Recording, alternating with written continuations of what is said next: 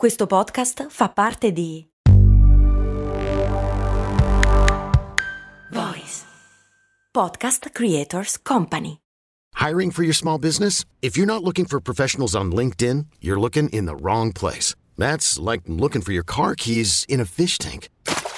LinkedIn helps you hire professionals you can't find anywhere else, even those who aren't actively searching for a new job but might be open to the perfect role. In a given month, over 70% of LinkedIn users don't even visit other leading job sites. So start looking in the right place. With LinkedIn, you can hire professionals like a professional. Post your free job on linkedin.com slash achieve today.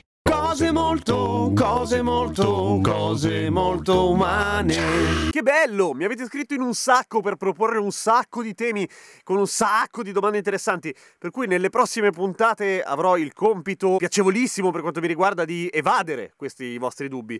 In particolare Giulia, che mi ha scritto per prima, eh, mi pone tre domande. Eh, quella dei pensionati mi fa ri- cioè, lei mi chiede ma il, i pensionati davvero amano guardare i cantieri? secondo me è fighissima. E soprattutto solo in Italia e in tutto il mondo. Eh, non lo so, qua c'è da indagare. Però fra tutte le domande ce n'è una che mi colpisce in particolare cioè vivo in Spagna e ho l'impressione che il tono della voce delle persone sia legato alla nazionalità. Cioè se sei spagnola hai la voce più bassa le inglesi e le francesi più acuta. Se fosse vero perché? Questa cosa è vera. E il problema è che è un tema gigantesco eh, in cui mi ci sono tuffato e sono arrivato parzialmente a dei risultati. Per cui eh, questa volta chiedo, faccio appello a chi ascolta, se fra voi ascoltatori e ascoltatrici c'è qualcuno che può darmi una mano ad arrivare alla risposta alla domanda perché il tono della voce, e per tono della voce si intende proprio il, la nota, il pitch, eh, sarebbe in inglese, cambia da paese a paese allora, vi dico le conclusioni a cui sono arrivato io guardando in giro, una serie di studi eh, di una materia che non sapevo nemmeno esistesse, cioè la sociofonetica. Allora, la conclusione a cui sono arrivato e che ho trovato è la seguente. Il tono della voce non dipende dalla lingua ed è culturale. Il tono di ognuno di noi, di ogni individuo, è dipendente da quella che è la forma dell'apparato fonatorio, per cui ha una ragione assolutamente fisiologica. Però il, l'apparato fonatorio, grazie a Dio, se no non esisterebbe la musica né il canto, eh, permette tutta una serie di variazioni di, tono, naturalmente. Nel senso, non è che nasciamo con una nota e con quella parliamo tutta la vita, tipo Vicky, eh, il robottino. Ve la ricordate Vicky? She's a small wonder. Vabbè, quindi l'utilizzo che ne facciamo della voce eh, mentre parliamo dipende da un condizionamento eh, culturale in quasi tutte le lingue. Poi ci sono alcune lingue, per esempio il mandarino, il cantonese, che sono lingue tonali, per cui, in cui l'intonazione della voce eh, cambia il significato di quello che diciamo e che lo rende per noi occidentali una lingua difficilissima. E mi sono sempre chiesto, e non ho una risposta, e qua mi piacerebbe anche avere una risposta a questa cosa qua, ma una persona stonata riesce a, pa- a esprimersi in mandarino in modo uguale? E soprattutto, chi parla mandarino dalla nascita è meno stonato? Ha più orecchio? Quando avevamo fatto la puntata sulla questione dell'orecchio assoluto, avevo trovato che in genere chi è abituato a usare lingue tonali come madrelingua, cioè che le conosce dalla nascita, in effetti sviluppa un orecchio migliore rispetto a chi non lo fa per cui tutti noi occidentali per dire. Le ragioni sono culturali e questa cosa ha una serie di esempi in cui si evince in modo particolare. Per esempio, Giappone.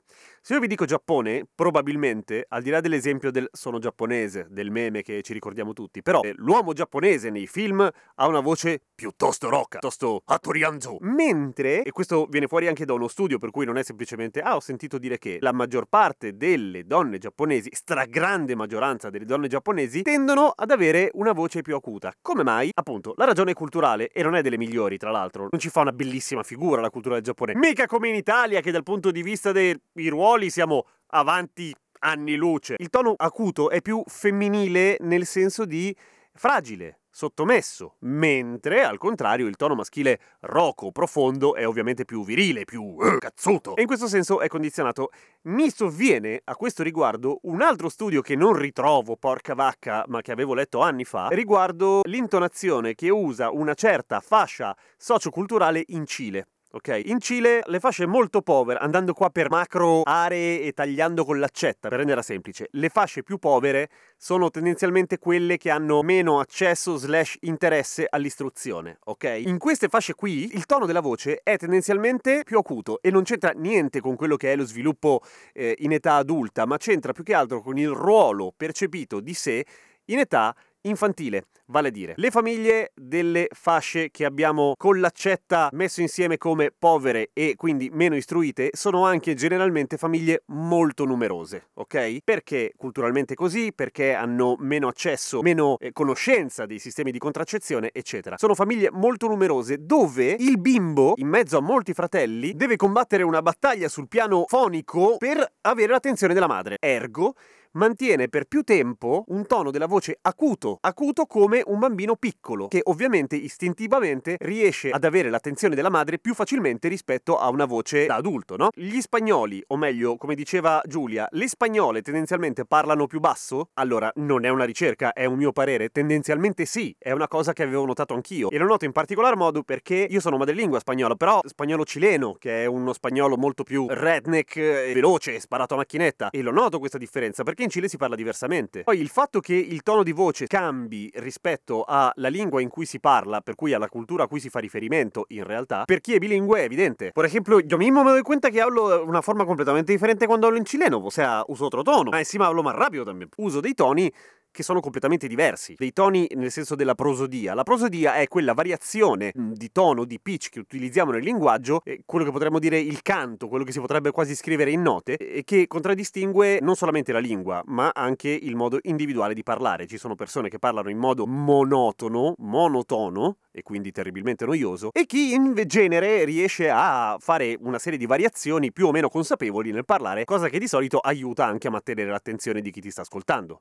Cosa che noi in radio dovremmo fare, porca miseria! E infatti molti di noi lo fanno. Grazie mille per queste domande, se c'è qualcuno che ne sa di sociofonetica, mi faccia sapere, mi scriva sui social oppure sui social, quello delle foto oppure quello delle cose scritte. Eh, in Instagram sono Radio Kester, nell'altro Giampiero Kester. Grazie, a domani, grazie Giulia e grazie a tutti gli altri che mi hanno scritto e rispondo, anzi ci facciamo delle gran belle puntate.